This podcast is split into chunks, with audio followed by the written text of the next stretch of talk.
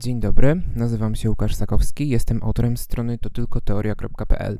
To jest podcast Teoretiko, w którym rozmawiam z różnymi ekspertami na tematy dotyczące życia i świata w duchu racjonalizmu, humanizmu oraz empiryzmu. E, I ważna rzecz, podcast ten, jak również e, artykuły mogę tworzyć dzięki wsparciu patronów i patronek na portalu Patronite, wobec czego mm, zachęcam do dołączenia na patronite.pl, łamany na to tylko teoria. Zachęcam również do zapisywania się na newsletter na to tylko teoria.pl e, oraz e, najlepiej dodania do zakładek tej strony, żeby raz na jakiś czas sobie wejść, zobaczyć, czy jest tam coś nowego. Jeżeli chodzi o dzisiejszy podcast, to będę rozmawiał z Sylwią Czubkowską, która jest prowadzącą magazyn Spiders Web i podcast, podcast Tekstorie.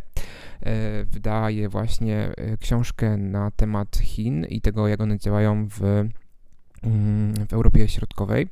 E, książka nosi tytuł Chińczycy trzymają nas mocno. Autorką jest właśnie Sylwia Czubkowska. Jest to reportaż. E, wkrótce premiera. Mm, myślę, że będzie to warta uwagi książka. A teraz przechodzimy już do właściwej rozmowy. Moim gościem jest dzisiaj Sylwia Czubkowska, prowadząca magazynu Spiders Web. Cześć. Cześć, dzień dobry. Będziemy rozmawiać o TikToku i o tym, w jaki sposób oddziałuje on na społeczeństwo, na politykę, na ludzi indywidualnie również, e, także na zdrowie. E, powiedz na początku, czym w ogóle jest TikTok, ale w takim sensie nie jak on, jak on ma funkcję, czy jak wygląda jego interfejs, tylko na takiej zasadzie, jak z perspektywy takiej kulturoznawczej albo socjologicznej, czy też antropologicznej, można by go opisać właśnie w odniesieniu do wpływu na jednostkę i w odniesieniu do wpływu na społeczeństwo. E, na początek e, bardziej ogólnie, potem przejdziemy do szczegółów. Właściwie my nie powinniśmy być w ogóle zaskoczeni takim medium społecznościowym, jakim jest TikTok. Nie powinniśmy być nim zaskoczeni, nie powinniśmy e, jakoś tak się zastanawiać, czym do końca on jest. Dzisiaj nie powinniśmy być zaskoczeni, bo my mamy już spore doświadczenie z mediami społecznościowymi. Mówimy jako społeczeństwo. E, nie jest to pierwsze globalne medium społecznościowe, przecież przerobiliśmy już i doskonale wiem, jak funkcjonuje Facebook, jak funkcjonuje Instagram, YouTube czy Snapchat, e, czy Twitter, tak? Więc tych mediów społecznościowych jest sporo. Mhm. Mm, mają one ogromne zasięgi, to znaczy, tak jak Facebook, to jest przecież 2,5 miliarda ludzi na świecie, tak? Więc y, mhm. no, media społecznościowe stały się takim naturalnym można powiedzieć, środowiskiem życia dla ogromnej części ludności, a już na pewno dla większości młodych, czyli e, milenialsów, no powiedzmy milenialsi dzisiaj już nie są tacy młodzi, tak, no ale pokolenia, które wchodziło w dorosłość wraz z pojawieniem się mediów społecznościowych, Zetek i, i Alf. E, a jednak dyskutujemy o tym TikToku i zastanawiamy się, czym jest ten TikTok, bo jest on pewnego rodzaju można powiedzieć, e, takim wbitym e, gwoździem, takim łomem pomiędzy tymi mediami społecznościowymi, no chciałoby się powiedzieć starego typu, ale przynajmniej tymi mediami społecznościowymi troszeczkę starszymi. Rzeczywiście jest TikTok jednym z najmłodszych dzisiaj mediów społecznościowych, jedną z najmłodszych platform społecznościowych, tych, które mają globalne zasięgi. Globalne to znaczy w ubiegłym roku TikTok przekroczył miliard użytkowników, a miesięcznie notuje takie 770, 970 stałych użytkowników, czyli no rzeczywiście potęga. I co jest w nim takiego zaskakującego? TikTok jest platformą społecznościową opartą właściwie tylko na wideo. No, niby to znamy. Mamy YouTube'a, mieliśmy Snapchat, no, wciąż mamy Snapchata. Już nie jest taki gorący jak kilka lat temu, ale wciąż się utrzymuje. Ale jednak w przeciwieństwie i do YouTube'a, i do Snapchata, na TikToku treści wideo e, są, można powiedzieć, jedną wielką falą zalewającą użytkownika. To nie jest jak na YouTubie, gdzie wchodzisz, wybierasz, oglądasz, przechodzisz dalej. No oczywiście YouTube ci podpowiada, algorytm YouTube'a podpowiada ci treści, ale jednak użytkownik jest, jest taki bardzo mm, kluczowy w wyborze, tak? Musi to kliknąć coś. Na Snapchacie no, głównie ogląda się treści wideo znajomych, osób, które się zalajkowało, followuje, etc. TikTok podpowiada z miejsca. Wchodzi się na TikToka i dostaje się taką wielką, wielki zalew kolejnych, krótkich, bo one są rzeczywiście krótkie, nagrań wideo, które, hmm, które na starsze osoby, mówiąc starsze, mam na myśli również tych starszych milenialsów, trochę działają jak rak mózgu. Tak się śmieliśmy jeszcze tam 3-4 lata temu, kiedy TikTok zaczynał przychodzić trochę do takiego mainstreamu. E, my, czyli no znowu mówię, no trzydziestoparolatkowie, e, że jak to się da oglądać, to jest zalew dziwnych filmików, lip-synków, czyli takich odwzorowywań śpiewanej piosenki, ruszania ustami, jakichś mhm. tańców, takich trochę cringe'owych. Jak to można oglądać? Przecież to jest rak mózgu, nie? To się człowiek mhm. zawiesza i po dwóch godzinach nagle się budzi, że oglądał, oglądał, oglądał i nic nie obejrzał. Ale właśnie ta forma komunikacji, czyli forma wideo, krótkich wideo, które dzisiaj są znacznie bardziej rozbudowane tematycznie niż tylko lip-synki czy, czy, tam, czy tańce, super przemawia do Zetek i do Alf. To są, to są pokolenia, które są ewidentnie już pokoleniami nie słowa, tylko pokoleniami właśnie wideo, pokoleniami wzrokowymi. Więc nowa w TikToku jest ta formuła przekazywanych treści. Nowa w TikToku też w stosunku do starszych mediów społecznościowych jest y, konstrukcja jego algorytmu. Bo jak mamy na Facebooku, na Instagramie, YouTubie czy na TikToku, tak mamy duże zasięgi, jak dużą sobie zbudowaliśmy bazę obserwujących. Czy to fanów, czy followersów, czy po prostu znajomych na Facebooku. Na TikToku można wejść, założyć konto, e, puścić pierwszy filmik i mieć milion widzów. Bo się wpadło w dobry algorytm, bo się dobrze wyczuło trendy, bo e, odpowiednio skonstruowaliśmy ten filmik. Co więcej, TikTok jeszcze nagradza e, nowych twórców, można powiedzieć. I tutaj ja y, przerwę przepraszam, dodam tylko, że z moje spostrzeżenie, że to e, wyobrażam sobie, że wiele osób zastanowi się i zapyta, ale co w tym złego? I mi przychodzi od razu na myśl to, że twórca, który nie ma praktycznie żadnego doświadczenia, wrzuca tylko coś za pierwszym razem, czy tam, nie wiem, powiedzmy za drugim albo piątym, to też jest jednak świeży, no nie przygotuje tego materiału prawdopodobnie pod kątem na przykład tego, żeby nie był jakiś niebezpieczny dla młodych osób, albo żeby nie zawierał, żeby nie zawierał jakichś niewłaściwych słów czy obrazów. E, a niestety nie mamy czegoś takiego w Polsce i wydaje mi się, że chyba żaden kraj w Europie nie ma czegoś takiego jak taka Krajowa Rada Radiofonii i Telewizji, tylko że dla mediów społecznościowych, która by to regulowała, jakoś nakładała kary i tak dalej, prawda? To nawet nie tylko to, bo oczywiście, rzeczywiście wchodząc na jakiekolwiek medium społecznościowe, czego szczególnie na TikTok, to co, to co przed chwilą mówiłam, no jest to idealnie skrojony serwis społecznościowy pod młodsze pokolenia, tak? Więc można rzeczywiście mieć jakieś tam mniejsze kompetencje, mniejszą świadomość, Chociaż ja myślę, że te młode pokolenia na przykład mają świetne kompetencje technologiczne, nie? więc w sensie potrafią i zmontować, i wyczuć, co jest trendem szybko. Mogą nie mieć rzeczywiście świadomości, powiedzmy, dobrego wpływu, tak? albo złego wpływu, jaki mogą, mogą wywołać danym filmikiem. Co do tej Krajowej Rady, ja bym uważała, e, tak się śmieję, bo jeszcze się może okazać, że właśnie nam Krajowa Rada będzie regulowała media społecznościowe. Bardzo jest taka niestety możliwość w związku z dobrym, ważnym prawem, które przeszło przez Unię Europejską, przez Komisję Europejską, czyli Digital Service Act, aktem do spraw rynków cyfrowych, które no, do, od 2024 roku rzeczywiście ma funkcjonować już w poszczególnych państwach i każde państwo będzie miało wskazać takiego instytucję odpowiedzialną za regulację mediów społecznościowych. Mhm. Nie ma w Polsce póki co decyzji, która instytucja miałaby tym być, ale wcale się nie zaskoczy, że to będzie właśnie mm, Krajowa Rada. No a ja nie wiem do końca, czy członkowie Krajowej Rady mają jakiekolwiek kompetencje, oprócz oczywiście prerogatyw politycznych do tego, żeby się zajmować w sposób e, taki rzetelny mediami społecznościowymi. Ale uciekliśmy trochę od tego TikToka. E, kiedyś możemy sobie porozmawiać o regulacjach e, mediów mhm. społecznościowych. Pewnie dzisiaj jeszcze wrócimy też do, do, do regulacji TikToka, ale jeszcze wracając do takiego, mm, tej wyjątkowości tego serwisu. Czy to jest coś złego, że algorytm promuje, promuje mm, treści nowe, świeże? Nie, ale tak. nie, to znaczy, no oczywiście, że nie ma nic złego w tym, żeby algorytm funkcjonował mm, w pewien sposób, nagradzając za, nie wiem, za staranie, czy za świeżość, czy za dobre wyczucie trendów. Tylko, że trzeba sobie zadać pytanie, czemu tak się dzieje? A dzieje się tak, właśnie po to, by TikTok mógł łatwiej do siebie przekonać i przywiązać nowych użytkowników. No bo wow, Ile z takich historii? Wszedłem na TikToka, nagrałem pierwszego TikToka i miałem 100 tysięcy widzów. Jestem fejmem, jestem influencerem, będę robił tego więcej. E, no potem niekoniecznie kolejne mają takie zasięgi, ale gdzieś z tyłu głowy zostaje ta świadomość, że można je osiągnąć. Co więcej, TikTok, zresztą jak większość mediów społecznościowych, ale TikToka jest to, TikToku jest to bardzo wyraźne, e, wywołuje takie uderzenia dopaminy, tak? czyli tego hormonu szczęścia. No i od tego się naprawdę łatwo uzależnić. Mhm. Ja Bardzo od Facebooka. Się od tego uzależnić. Mhm. Tak samo jak od Twittera, Twittera, Facebooka i wszystkich innych mediów społecznościowych, tylko myślę, że TikTok przez tą formę bardziej wizualną, krótkich filmików, często takiego, nie wiem jak to nazwać, nawet szczucia e, dźwiękiem i obrazem, mm, mm, pewnie znacznie przewyższa te pozostałe.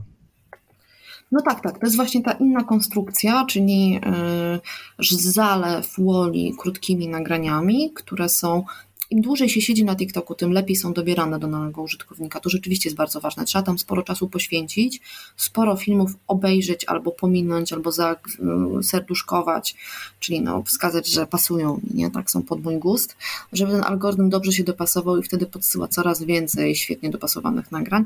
A tak jak mówiłam, tam już nie tylko lipsinki, tam są i e, nie wiem, ostatnio podbijają e, e, TikToka treści kulinarne, nie? Przepisy E, są treści bardziej takie kulturowe, związane z kulturą, e, są recenzje książek, no i co najważniejsze, albo może nie najważniejsze, ale jest jakimś takim trochę coraz większym zaskoczeniem i też e, postrachem treści polityczne. Treści polityczne, nad którymi jest naprawdę bardzo niska kontrola, no bo no bo no właśnie, ten TikTok w ogóle jest tak słabo kontrolowany i tak słabo jest mapowany przez analityków, przez ekspertów, przez firmy badawcze. E, no ja swoje doświadczenie z TikTokiem mam takie, że e, które najpierw nabyłem pisząc artykuł na, na, temat TikToka w zeszłym roku, a później w tym roku zakładając profil, e, że w zeszłym roku jak otworzyłem główną TikToka wyskoczyła mi na przykład Doda, która nie wiem jak to opisać, wypuszcza ślinę i potem tą ślinę z powrotem wciąga e, do ust. A w tym roku z kolei nastolatka opowiadająca o seksie grupowym, z kim go uprawiać, a z kim nie. E, wobec czego też się przeraziłem, widząc, że takie filmy mają gigantyczne zasięgi. A nie byłem na tym TikToku wcześniej, to nie było tak, że to mi podsunął algorytm, bo ja w takie rzeczy klikałem. Po prostu to było akurat modne na stronie głównej. E, I takie zastanawiam się, zanim przejdziemy w ogóle do polityki, to czy nie masz takiego odczucia, że jest jakaś różnica taka esencjalna niemalże pomiędzy ludźmi, którzy w ogóle nie korzystają ze mediów społecznościowych, ale już zwłaszcza z TikToka, a takimi, którzy z nich regularnie korzystają. Jeżeli na przykład rozmawiasz, idziesz na spacer, albo po prostu, no nie wiem, spotykasz człowieka, który nie ma tego takiej, takiej nie wiem jak to ująć, takiego stylu bycia mediów społecznościowych, tej takiej memicznej kultury nie jest w nią, nią nasiąknięty, że to jest inny człowiek, no właśnie, mamy już teraz rzeczywiście, można powiedzieć, taki trochę podział, podział społeczeństwa na, na, na tą część społeczeństwa, która żyje w świecie mediów społecznościowych, mniej lub bardziej, niekoniecznie musi być twórcami, to znaczy takimi hardkorowymi, tak, e, ale doskonale wyczuwa właśnie tą kulturę memiczną i jak pojawiają się nowe trendy i sposoby komunikacji i języka, bo są też przecież zmiany języka wywołane przez media społecznościowe. I mamy coraz węższą, naprawdę coraz węższą grupę, która jest poza mediami społecznościowymi, Ewidentnie jest tu rozkład wiekowy, tak? Czyli wciąż osoby starsze, powiedzmy 55 plus, korzystają rzadziej z mediów społecznościowych jeżeli korzystają, to najczęściej z Facebooka, albo są biernymi użytkownikami YouTube'a. No i ta najmłodsza grupa, te dzieci, które jeszcze są, mam nadzieję, naprawdę mam nadzieję, że są takie dzieci, E, i że ich jest e, rosnąca grupa, a malejąca, które rodzice nie dopuszczają do mediów społecznościowych przed odpowiednim wiekiem. Pamiętajmy, TikTok oficjalnie jest od 13 roku życia. Nie bez powodu. Inne media społecznościowe też no dobrze, YouTube jako biernie można, można tym dziecku wcześniej pokazać, tak? Oczywiście nawet warto wcześniej pokazać, ale jednak pod nie tylko kontrolą, ale przed taką również taką mm, praktycznym podejściem tak, do tego YouTube'a. Więc, więc dzisiaj tak naprawdę ciężko jest znaleźć ludzi, powiedzmy w tym wieku um, takim, jak to się mówi, takim panelu badawczym mediowym 4 plus 55, którzy są totalnie wyjęci z kultury mediów społecznościowych, z funkcjonowania w mediach społecznościowych. Są ci, którzy są po prostu bardziej aktywni i są ci, którzy mm, funkcjonują biernie. I ci bardziej aktywni, no to my to widzimy, nie? Pewnie nieraz widziałeś na ulicy nagrywane TikToki, zdjęcia robione na Instagrama, dzieci szczerzące się do live'ów nagrywanych przez rodziców. Tak, uśmiechnij się, pomachaj tutaj, kochani, jesteśmy w parku, nie? Więc tylko mówię, to się stało takim trochę elementem naszego y, takiego, nie wiem, no krajobrazu społecznego, nie? No nie mówiąc o ludziach, którzy po prostu siedzą w telefonie, idąc, y, stojąc, siedząc, y, robiąc cokolwiek. Y, po prostu nie ma z nimi aż takiego normalnego, nie ma takiego normalnego kontaktu z człowiekiem. Chodzą do knajpy i robią zdjęcie jedzeniu, zanim spróbują jedzenia, tak? E, I jadą na wakacje i szukają miejsc pod odpowiednie selfiaki na Instagram. Mają urodziny i czekają na setki życzeń od znajomych na Facebooku. Znaczy, ja powiem tak, troszeczkę tak, może to z moich ust brzmieć tak ho, ho, ho, bo ja taka nie jestem. Oczywiście, że też taka jestem. No dobra, urodzin nie, bo wykasowałam dawno temu na Facebooku moją datę urodzin, ale cała reszta tak, no bo mówię, no to jest trochę element naszego dzisiejszego mm, tego krajobrazu społecznego i w tym no, nie ma nic złego. To znaczy, no, społeczeństwa się zmieniają, zachowania się zmieniają.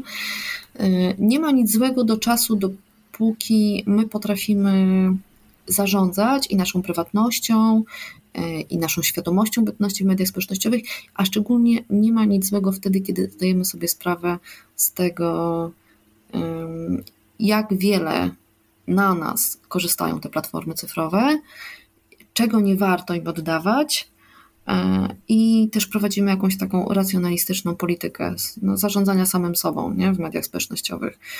No oczywiście to jest trudne, no bo my tu mamy do czynienia z monopolami, trzeba to sobie jasno mówić, tak? To nie jest tak, że jak mi nie pasuje Facebook, bo nie, pod, nie, pod, nie pasuje mi, nie zgadzam się z jego polityką, z jego prywatnymi działaniami prywatnościowymi, z tymi wszystkimi aferami, które wokół niego wybuchały, to ja sobie skasuję konto i zabiorę moje zabawki, nie? Zabiorę moje zdjęcia, moje dane, moje doświadczenie stamtąd, takie doświadczenie w sensie nie doświadczenia zawodowego, tylko emocje, które gdzieś tam były w nim i sobie przeniosę gdzie indziej, nie wiem, na LinkedIna, albo na Instagram, który zresztą należy do Facebooka, czy na TikToka. No nie zrobię tego, bo nie ma interoperacyjności między platformami społecznościowymi. One są.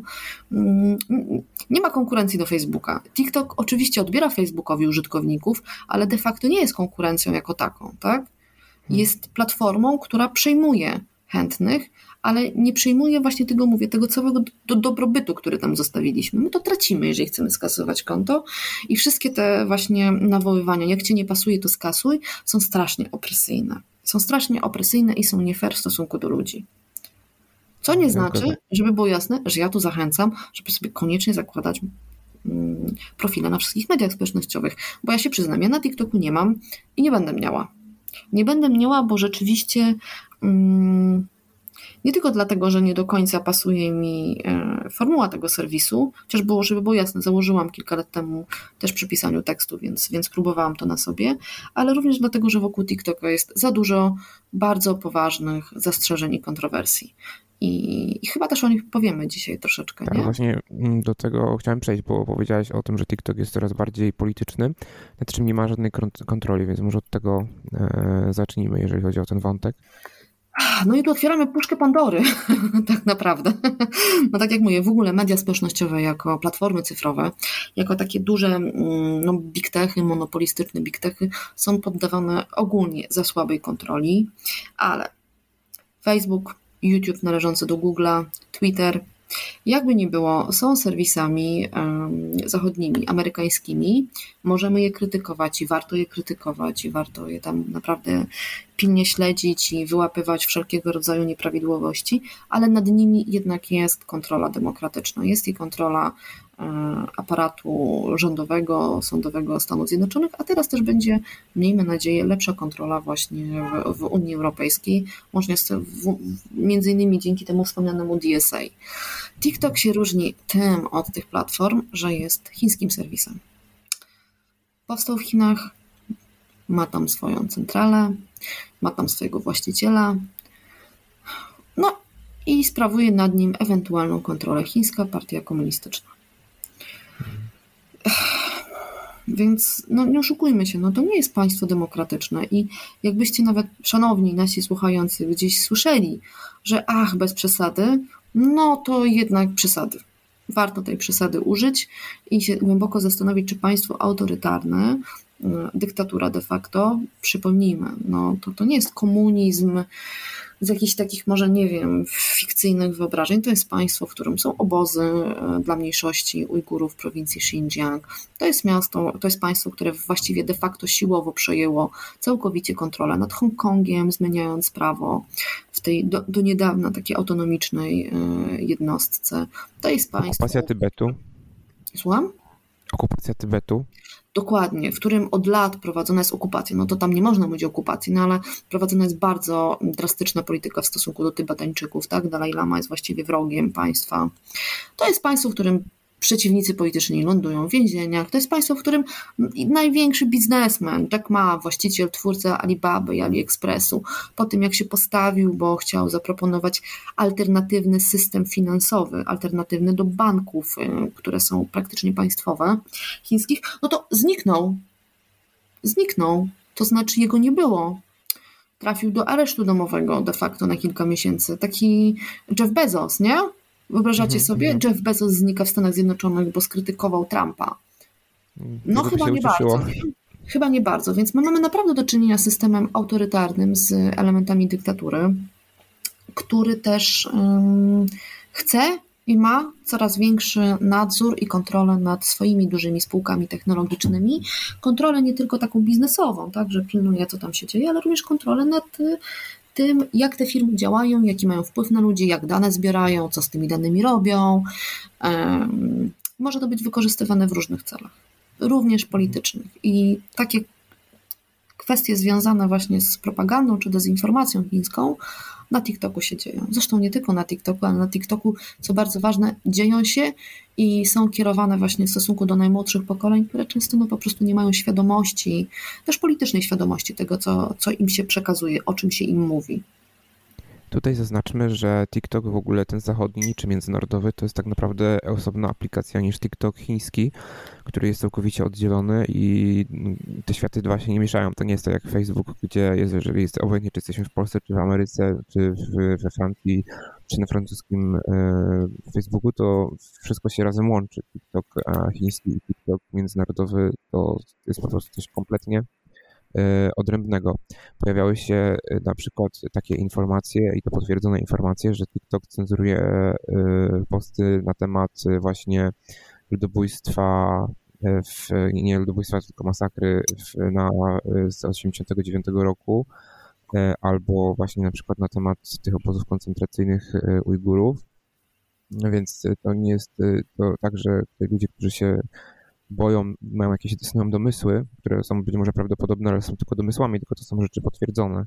Oczywiście, wychodziły rzeczywiście w analizach e, tego typu historii. W ogóle kwestia Tiananmen, czyli 4 czerwca 1989 roku w Chinach, jest całkowicie zacenzurowana, zakazana w jakiejkolwiek komunikacji wewnętrznej w Chinach. No, tylko tak jak powiedziałeś, nie? są dwa serwisy de facto należące do Biden, czyli właściciela TikToka. Mamy TikToka, to co znamy na zachodzie, mamy e, serwis chiński do Douyin, E, on wygląda tak samo niemalże, działa tak samo, tylko jest poddany jeszcze większej kontroli e, aparatu politycznego chińskiego. No po to jest ten właśnie TikTok, ta ta zachodnia noga, żeby przekonywać, że to jest ten wolny, nie? to jest ten działający zgodnie ze światowymi zasadami serwis społecznościowy, ale w nim też się pojawiają kontrowersyjne, kontrowersyjne sprawy, kontrowersyjne e, zachowania.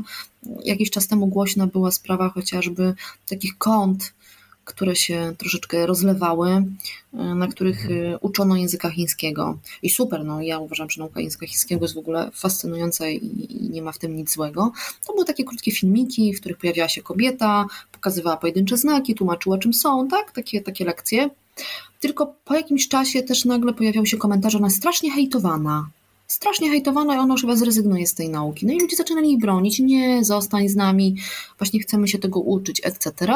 A jeszcze po jakimś czasie ona zaczynała odpowiadać na pytania i mówiła, jak tam się żyje w Chinach, że to wcale nieprawda z tymi obozami, że to życie jest tam takie samo jak na Zachodzie. Czyli tak krok po kroku, e, temat po temacie była wprowadzana po prostu chińska narracja, wychodząc od treści bardzo takich praktycznych, do których właściwie nie można było mieć żadnego zarzutu, tak? No, żeby było jasne, dzieją się podobne rzeczy, tak jak mówię, i na YouTubie, i na Facebooku, i na Twitterze, tylko tam jednak są znacznie bardziej wyłapywane, bo jest więcej analityków, jest inne API też tych serwisów, są firmy wyspecjalizowane, są um, eksperci wyspecjalizowani w dezinformacji, którzy mają już duże doświadczenie i mogą te treści łatwiej wyłapywać, zgłaszać, nagłaśniać. No TikTok w tym swoim ogromnym zalewie i ogromnej produkcji treści, no jest jak taki wielki bazar, nie? Łatwiej, łatwiej tam coś wepchnąć. A dopiero od niedawna rzeczywiście pojawiają się bardziej masowo firmy, czy eksperci, czy agendy rządowe, które zaczynają się też można powiedzieć, e, próbować specjalizować w TikToku. A jeżeli chodzi o agendy rządowe, to rząd Stanów Zjednoczonych, e, znaczy prezydent Stanów Zjednoczonych próbował TikToka zablokować. Mm, zablokowała go też, na przykład zablokował go też Indie, tymczasowo Pakistan. A kiedy procedowany był, e, procedowane było najpierw próba przyjęcia TikToka przez amerykańskie firmy, a później blokada go, E, to także inne kraje zachodnie, czy też Japonia e, sugerowały to, że one zrobią to samo, co Stany Zjednoczone, czyli zablokują, jeżeli Stany to zrobią. E, jak oceniasz tą sytuację, że do tego nie doszło, że sąd Stanów Zjednoczonych zablokował tak naprawdę blokady, blokady, nie pamiętam teraz, czy to było najpierw, czy sąd zablokował przyjęcie, a potem była próba blokady, czy, na czy już od razu to sąd zablokował na poziomie próby przyjęcia, ale był to sąd był w to sąd zamieszany. Jak to oceniasz, że sąd to zablokował?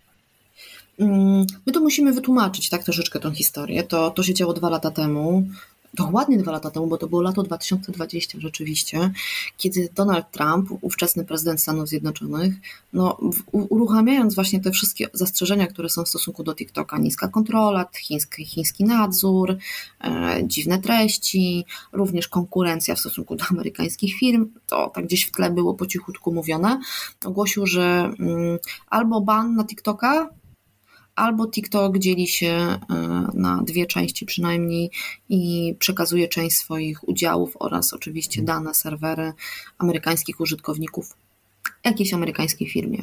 I tam w grę wchodziły e, dwa podmioty, wchodził Microsoft i Oracle. Microsoft dosyć szybko się wycofał z tego. Oracle był bardzo ciekawy, dlatego że Oracle no, no, no, jest to może mniej dzisiaj taka popularna firma, bo to jest firma zajmująca się bardziej bebechami, produkująca sprzęt do taki infrastrukturalny, internetowy, chmurę e, tworzące internetową, etc. Żeby było jasne, bardzo potężna firma.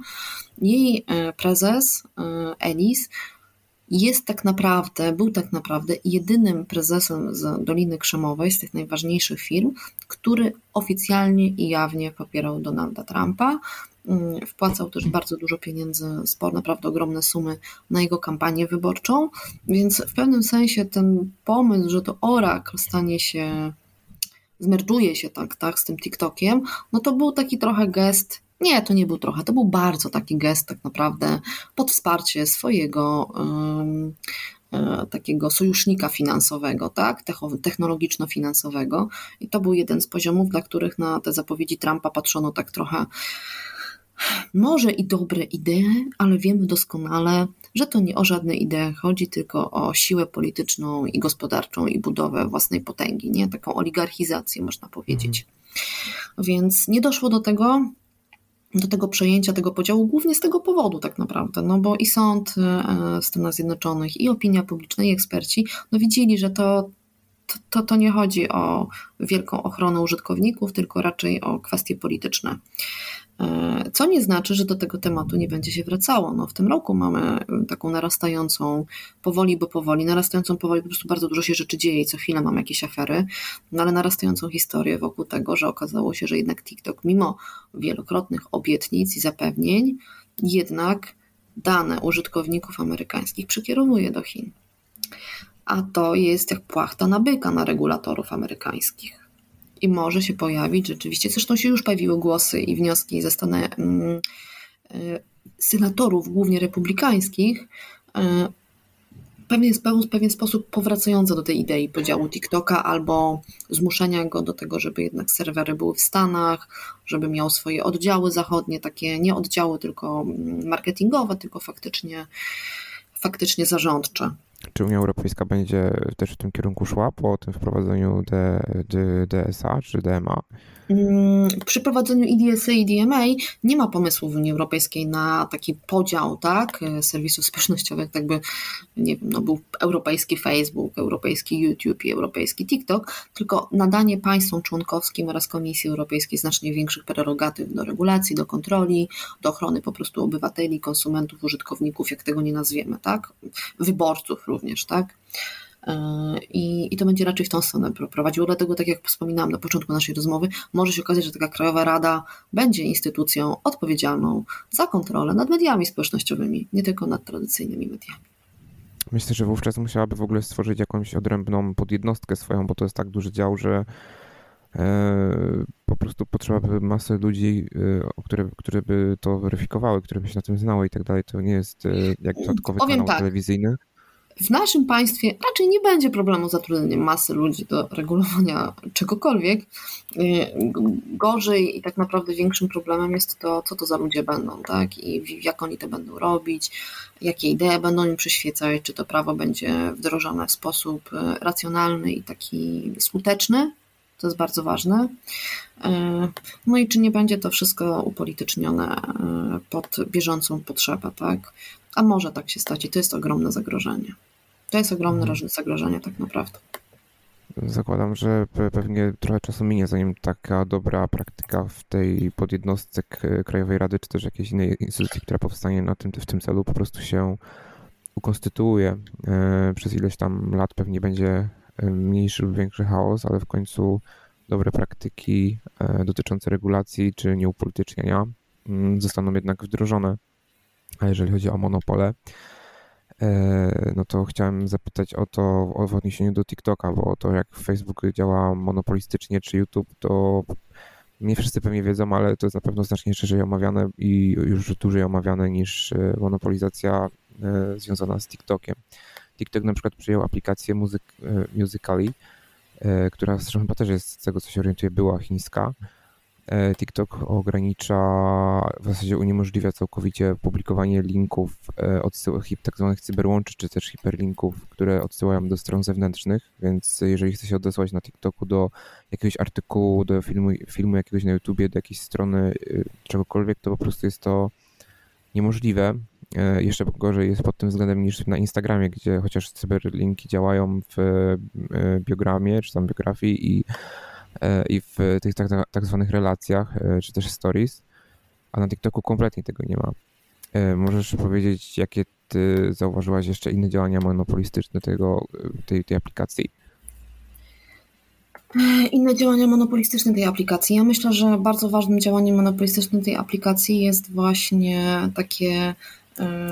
To jest to, to, to o czym też mówi, mówiłam już dzisiaj, mówiliśmy już dzisiaj, czyli przekonywanie użytkownika, że tutaj ma szansę na naprawdę duże zasięgi i takie funkcjonowanie algorytmu, który jak już się nauczy użytkownika, nauczy się człowieka, to jest naprawdę szyty na miarę. Bo jednak na Facebooku, na YouTubie, na Twitterze trafia do nas dużo różnych treści niekoniecznie, prawda? Bardzo niekoniecznie. A już jak TikTok dobrze cię tam stargetuje, no to możesz tam, wiesz, autentycznie wejść o 14, a wyjść dwa dni później, tak? E, bo tak to jest świetnie uszyte. No i to jest pewnego rodzaju monopolizacja, bo to jest przejmowanie mm, takiego bardzo silnego zainteresowania e, ludzi, co zresztą też wychodziło z badań dotyczących TikToka, że użytkownicy TikToka, mm, mniej więcej dwie trzecie użytkowników TikToka, jest też bardzo aktywnymi twórcami treści. Czyli nie tylko zasilają e, serwis, nie tylko zasilają algorytmy informacją o tym, czym się interesują, gdzie są i tak dalej, klikając, oglądając, ale również dostarczają, są, no są twórcami. A co ważne, mhm. TikTok no nie płaci twórcom. YouTube ma, prawda, ten cały system AdSense'owy, który wynagradza twórców, których rzeczywiście nagrania osiągnęły jakieś tam odpowiednie zasięgi. TikTok tego nie robi. Jest owszem w Stanach Zjednoczonych taki specjalny fundusz, można powiedzieć, założony na opłacanie tych TikTokerów, którzy się gdzieś tam przebijają, ale to nie jest normalna praktyka na świecie. Mm, więc no jest się takim trochę nie, darmowym twórcą treści, które zasilają ogromną machinę, która zarabia na tym przeogromne, przeogromne kwoty.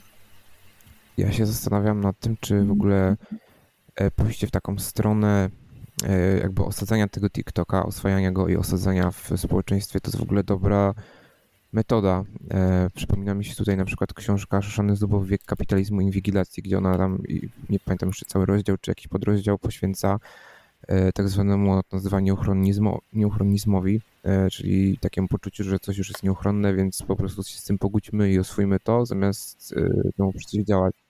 E, I to właśnie we mnie się cały czas, e, we mnie się cały czas walczą takie dwa podejścia, czy TikTok powinien być zablokowany, bo po prostu robi tyle złego, że mimo dobrych rzeczy e, jednak jest zdecydowanie, trzeba zdecydowanie przeważa na niekorzyść pod względem wpływu na społeczeństwo i na jednostki, bo to też warto dodać, że TikTok, zresztą tak Instagram i inne, ale TikTok w znacznie większym stopniu na przykład powoduje wyburzenia dysmorficzne, czy też dysmorfobię, czyli takie poczucie, zwłaszcza u młodzieży, że są brzydcy, niesymetryczni, bo odnoszą swoje, swój wygląd do jakichś nierealnych wzorców z TikToka, które są często totalnie przefiltrowane, jak tam w, jakbyśmy powiedzieli, to po staremu wyfotoshopowane. E, I zastanawiam się właśnie, czy nie lepszą metodą było po prostu niedopuszczenie do takich rzeczy jak TikTok, czy też innych przyszłych aplikacji, które by w ten sposób miały funkcjonować. E, czy to nie jest lepsza metoda? No tu też znowu otwieramy bardzo trudne, bardzo trudne zagadnienie, bo no, kultura wizualna, kultura zdjęć, kultura wideo rzeczywiście powoduje to, że coraz bardziej się skupiamy na naszej fizyczności. No, a przynajmniej skupiamy się na jej ewentualnym postrzeganiu na zewnątrz, tak? E, I ewidentnie to jest widoczne w kolejnych badaniach, o których wiedzą doskonale też te wielkie platformy cyfrowe, że jest tendencja do zaburzania wizerunku samego siebie na podstawie oglądania innych ludzi też w mediach społecznościowych. E, no nie, nie bez powodu jest taka kariera filtrów przeróżnych, tak? Kariera ogromna. Do tego stopnia, że są już państwa, to jest model norweski, które mm, może nie tyle zakazały filtrów, bo tego się nie da zakazać, ale nakazały, by każde zdjęcie, każde zdjęcie, które zostało w jakikolwiek sposób poprawione, nie tylko, że tam wszedł Photoshop i komuś wydłużono nogę, wyszczuplono brzuch, nie? Tylko w ogóle poprawiono filtrem, musi być, musi być oznaczone, musi być opisane. Odbiorca musi wiedzieć, że to nie jest prawda, że to jest wersja ładniejsza, lepsza, nie? Więc y, to jest jakieś rozwiązanie trochę, czyli mm, takie wyraźne mówienie, wyraźne być może wręcz wymaganie prawne, żeby oznaczać sytuację, miejsce, znaczy w sensie mm, zmianę y, w tej wersji wizualnej, w wersji wideo, tak żeby no, odbiorcy po prostu wiedzieli, no, że oglądają coś, co jest interpretacją, ale nie jest y, odbiciem rzeczywistości, nie? I myślę, że będziemy w tą stronę trochę szli społecznie. Że nie da się skasować do końca tej kultury obrazkowej, no bo dlaczego mielibyśmy ją kasować, tak? No to, to, to już jest trochę za późno, ale do takiego prawnego regulowania granic, tak? Zmian. Mm, a jest jakaś funkcja TikToka albo no to, co, nie wiem, jakaś element interfejsu, czy cokolwiek, co jednak powinno Twoim zdaniem podlegać e, zablokowaniu? Jeśli nie cały TikTok, to na przykład, nie wiem, to, że powiedzmy TikTok ogranicza długość filmików do 3 minut, przez to te filmiki no, siłą rzeczy nie mogą być jakieś pogłębione, merytoryczne, no bo na 3 minuty nie starczy czasu, żeby powiedzieć coś sensownego.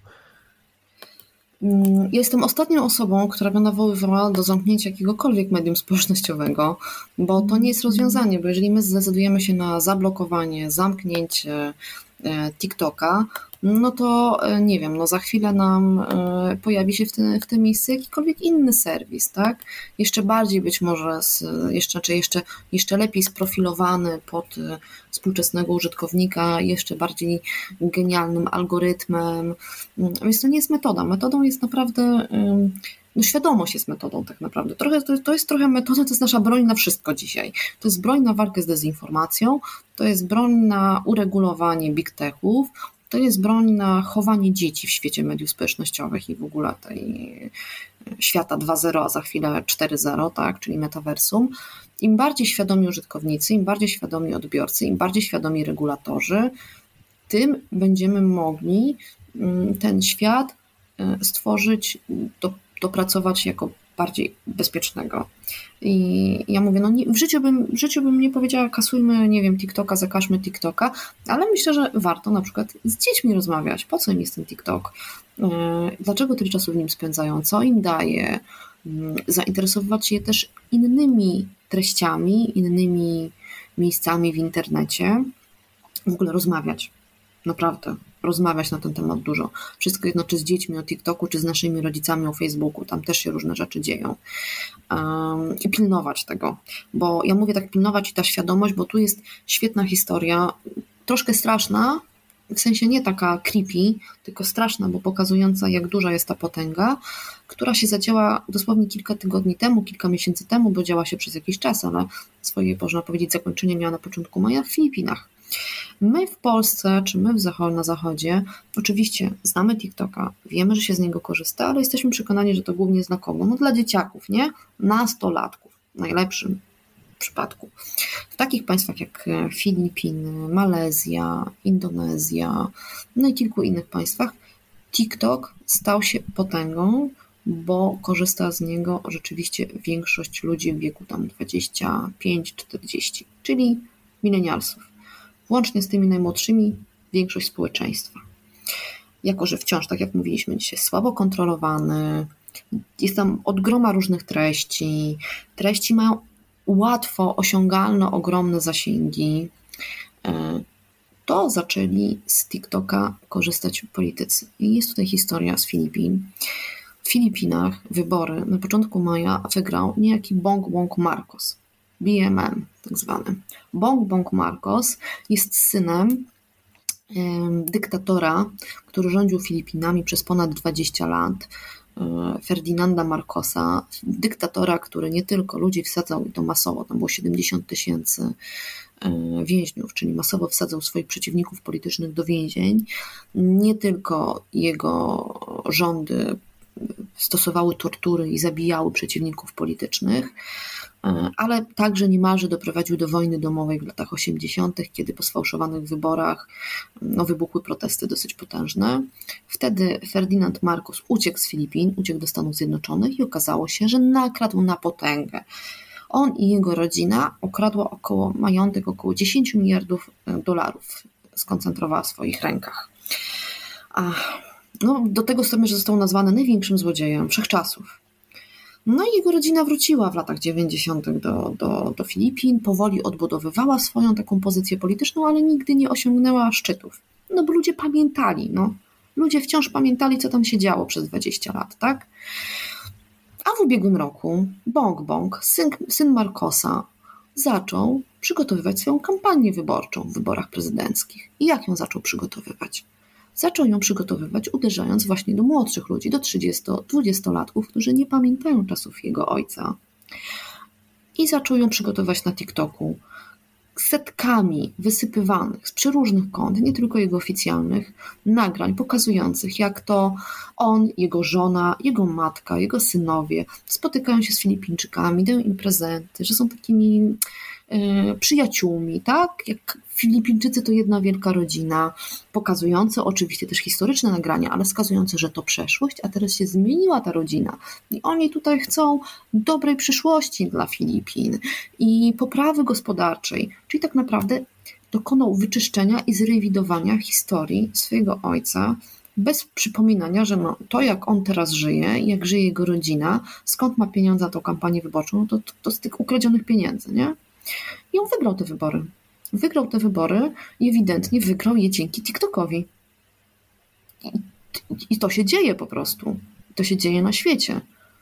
I, I, prawdę mówiąc, ja nie wiem, czy za rok, za dwa, za pięć to nie przyjdzie również do Polski. Dwudziestolatkowie, nastolatkowie już w wieku, wieku wyborczym będą przekonywani za pomocą TikToka, że jakaś tam historia. Kto, kto tam to wie, jak to wie, a tutaj proszę bardzo, w filmiku nam powiedziano, nie? Zastanawiam się wobec tego, e, powracając do kwestii regulacji i zakazów i nakazów, czy być może nie rozwiązaniem by nie było to, żeby TikTok był dostępny dopiero tak jak alkohol od 18 roku życia i żeby to było jakoś tak twardo pilnowane, a nie bardzo, e, nie z takim, nie z takim luźnym podejściem. Ja myślę, że to będzie bardzo trudne. To znaczy, y, taka, taka regulacja, która by ograniczyła używanie TikToka czy innych mediów społecznościowych ze względu na wiek. Bardzo trudne, dlatego że. Mm, y, tego nie, nie, nie bylibyśmy w stanie w żadnym razie dokonać bez e, dobrej woli i współpracy z platformami cyfrowymi, a one na to nie pójdą. No dlaczego na to nie pójdą, to chyba jest oczywiste, bo odcięłyby sobie ogromną część użytkowników i możliwości zarabiania. E, co więcej, ja też nie wierzę, że to by było dobre rozwiązanie. To znaczy, no, i co? I chcemy temu pokoleniu, które wyrasta w świecie cyfrowym, świecie internetowym, odebrać platformy, które są immanentną częścią ich życia? No to straszne po prostu. To by było straszne, opresyjne, nie fair. Wciąż uważam, że niestety edukacja. Mówię niestety, bo ja wiem, że to jest, takie, to jest takie hasło, którego żaden dziennikarz nie lubi słyszeć, no, że na wszystko jest rozwiązaniem edukacja. Sama też tego nie lubię słuchać od ekspertów, no ale to się sprawdza po prostu. E, e, w sensie sprawdza się e, długofalowo. Jedyne, co się ma szansę sprawdzić, to, to właśnie, to właśnie zmiany świadomości, zmiany nawyków, zmiany takiej bardzo szerokiej wiedzy wśród ludzi, co jest ważne, co jest trudne, co jest kluczowe. Więc edukacja E, no i ta świadomość, o której mówiłam, naprawdę. W sensie szybko, szybko zdobywana świadomość, szybko nabywane kompetencje przez, e, przez wszystkich tak naprawdę. Edukacja, e, myślę sobie, że edukacja oczywiście jest ważna i warto ją uprawiać cały czas, ale niezależnie od tej edukacji jest masa ludzi, który, a nastolatków czy młodych dorosłych już w szczególności, który, do których ona nie dotrze, mm, wobec czego tak naprawdę jedno, co ich może uchronić przed tymi negatywnymi konsekwencjami, to właśnie taki twardy, taka twarda regulacja, twardy zakaz albo ograniczenie.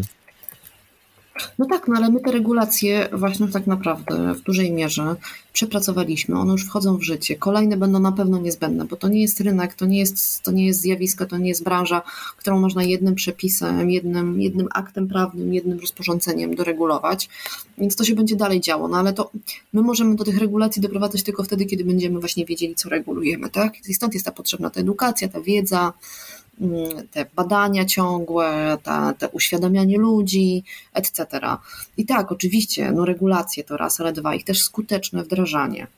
I znowuż do tego, no nikt nie, nie, nie ma możliwości na skuteczną regulację, jeżeli społeczeństwo się tego nie będzie w pewien sposób domagało, nie?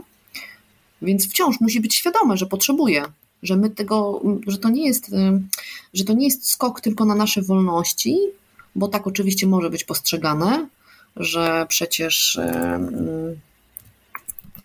coś się będzie cenzurowało na przykład, tak? Będzie kasowane, będzie cenzurowane. No tak się pojawiają przecież takie, takie opinie, zresztą to jest trochę prawdą, że mamy do czynienia z prywatną cenzurą wtedy, kiedy media społecznościowe banują, kasują pewne treści na podstawie no, swojego bździu, swojego algorytmu, swoich decyzji adminów i my nie wiemy, co tam stało do końca za, za tą decyzją.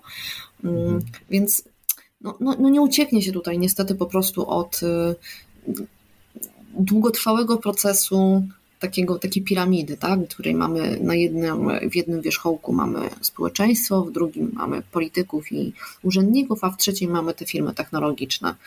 To musi ze sobą współpracować. A wierzysz, że y, dałoby się w jakiś sposób mm, racjonalny i no, taki powszechny, nie tylko który trafi do ludzi mm, z tak zwanych wyższych sfer, czy też po prostu bardzo zaangażowanych, którzy o wszystkim od razu wiedzą, e, bo tacy raczej są w mniejszości. E, czy, czy istnieje jakiś sposób, żeby to no, dotarło powszechnie, nie tak jak mówię, nie do gromady, gromadki zaangażowanych, tylko do wszystkich, albo do przynajmniej nie wiem, 90% społeczeństwa. Czyli tak naprawdę bardziej nawet do mainstreamu niż do jakichś elit, nie? No bo, tak, bo, bo ja też sobie wyobrażam, że to też dokończę, tylko że to jest e, trochę problem e, też klasowy, w takim sensie, że ludzie, którzy mają dostęp do mediów albo w nich pracują i którzy są nie wiem, otoczeni jakimiś ważnymi osobami albo wpływowymi osobami, albo właśnie aktywistami, oni po prostu o tym wszystkim wiedzą, bo w takim środowisku się obracają, ale większość ludzi o tym nie wie i pewnie jeżeli nie będzie no właśnie jakichś metod takich upowszechniających, to się nie dowie, wobec czego cały czas o, takie, o, o, o, ten, o tą większość tak naprawdę, która nie ma tej takiej społecznej ochrony czy społecznego kapitału, się martwię. No tak, i bardzo dobrze się martwisz. Wszyscy się powinniśmy martwić tak naprawdę, bo jedną z najważniejszych e, i najgroźniejszych e, e, kwestii, która nam się objawia dzisiaj, to jest pewnego rodzaju mm, takie, taki podział społeczny między świadomych wykształconych, w sensie wykształconych w, w tym świecie internetowym, e, rozumiejących trudności, jakie się w nim pojawiają, kompetentnych, z kompetencjami nie tylko technicznymi, ale również kompetencjami takimi, e, można powiedzieć, społecznymi i ludzi wykluczonych. A ci wykluczeni cyfrowo to nie będą ci, którzy, nie wiem, no, nie mają smartfona, e, słaby dostęp do internetu i nie wiedzą, jak wrzucić filmik na YouTube. Oni to wszystko mają Wykluczenie cyfrowe dzisiaj polega na braku świadomości, kompetencji, zrozumienia zagrożeń, umiejętności pewnego rodzaju zapobiegania tym zagrożeniom w swoim otoczeniu, e, no i bycia takim, takim taką masą podatną, nie? tym produktem, bo, bo to, to tak jak było w tym takim słynnym dokumencie Netflixa Social, e, e, social Dilemma, że jeżeli coś jest bezpłatne, to produktem jesteś ty. To ty jesteś tutaj sprzedawany, nie? To ty jesteś tutaj, tobą się handluje, ty jesteś tutaj po prostu e, wyceniany, mierzony, ważony e, i wykorzystywany przez te platformy cyfrowe do własnych biznesów. Więc to, ten podział na świadome społeczeństwo cyfrowe i na wykluczonych cyfrowo to jest jedno z najważniejszych takich, najważniejszych wyzwań, z jakimi się dzisiaj mierzymy. E, I ta linia demarkacyjna pomiędzy jedną i drugą grupą niekoniecznie jest tylko linią wynikającą z dochodów, chociaż też niekoniecznie jest tylko linią wynikającą z wykształcenia, chociaż też e, w dużej mierze jest to linia wynikająca właśnie z tego, czy te dochody, jakie, które się ma i to wykształcenie, które się wyniosło, będzie się potrafiło przekładać na ten nowy świat. I dlatego ja tak mówię o tej edukacji. I to edukacji takiej, wiesz, ciągłej, nie? W ogóle ja uważam, że edukacja medialna jako przedmiot wręcz, naprawdę do podstawy programowej wpisany powinien być i powinna być edukacja medialna wprowadzana od pierwszej grupy pod przedszkola. Właśnie tak to sobie wyobrażam, że powinien powstać przedmiot albo w ramach informatyki, która już istnieje. E, ja nie wiem, czy w ramach informatyki, czy w ramach godziny wychowawczej. To jest trochę wtórne, nie? Ważne, tak. żeby, żeby było to naprawdę dlatego wpisane do podstawy programowej, żeby nauczyciele w pewien sposób nie mogli też uciekać od odpowiedzialności zajmowania się tym tematem. Oczywiście to nie chodzi o to, żeby na nich zrzucić tutaj znowuż wszystko i oni tu muszą wymyślić i, i opracować i znaleźć i tak dalej, mm, ale jednak by było poczucie, że to jest po prostu immanentnie ważne i tak jak dziecko się uczy, prawda, każde, jak tam, nie wiem, ma dwa latka, trzy latka i wychodzi na ulicę, jak przechodzi przez ulicę, to spójrz prawo, w lewo, w prawo, czy tam w lewo, w prawo, w lewo, czerwone światło, zielone światło, zebra, etc.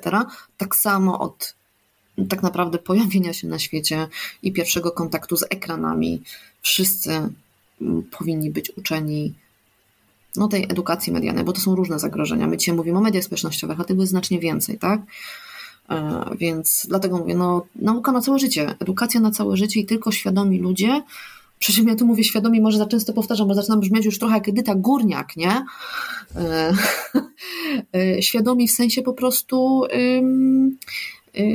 rozumiejące te zagrożenia, ale nie, nie, nie będący tacy, bo to też nie chodzi o to tylko, żeby się nakręcać na nie tylko umieć sobie postawić granice. No tak jak mówię, no, ja mam poczucie, że mam tą świadomość, więc nie mam konta na TikToku, bo nie widzę, jakie wartości mógłby mi TikTok dać, w zamian za co musiałabym się zrzec iluś tam swoich e, ważnych dla mnie elementów, tak? I to jest pytanie, które sobie powinniśmy zadawać. Czy warto?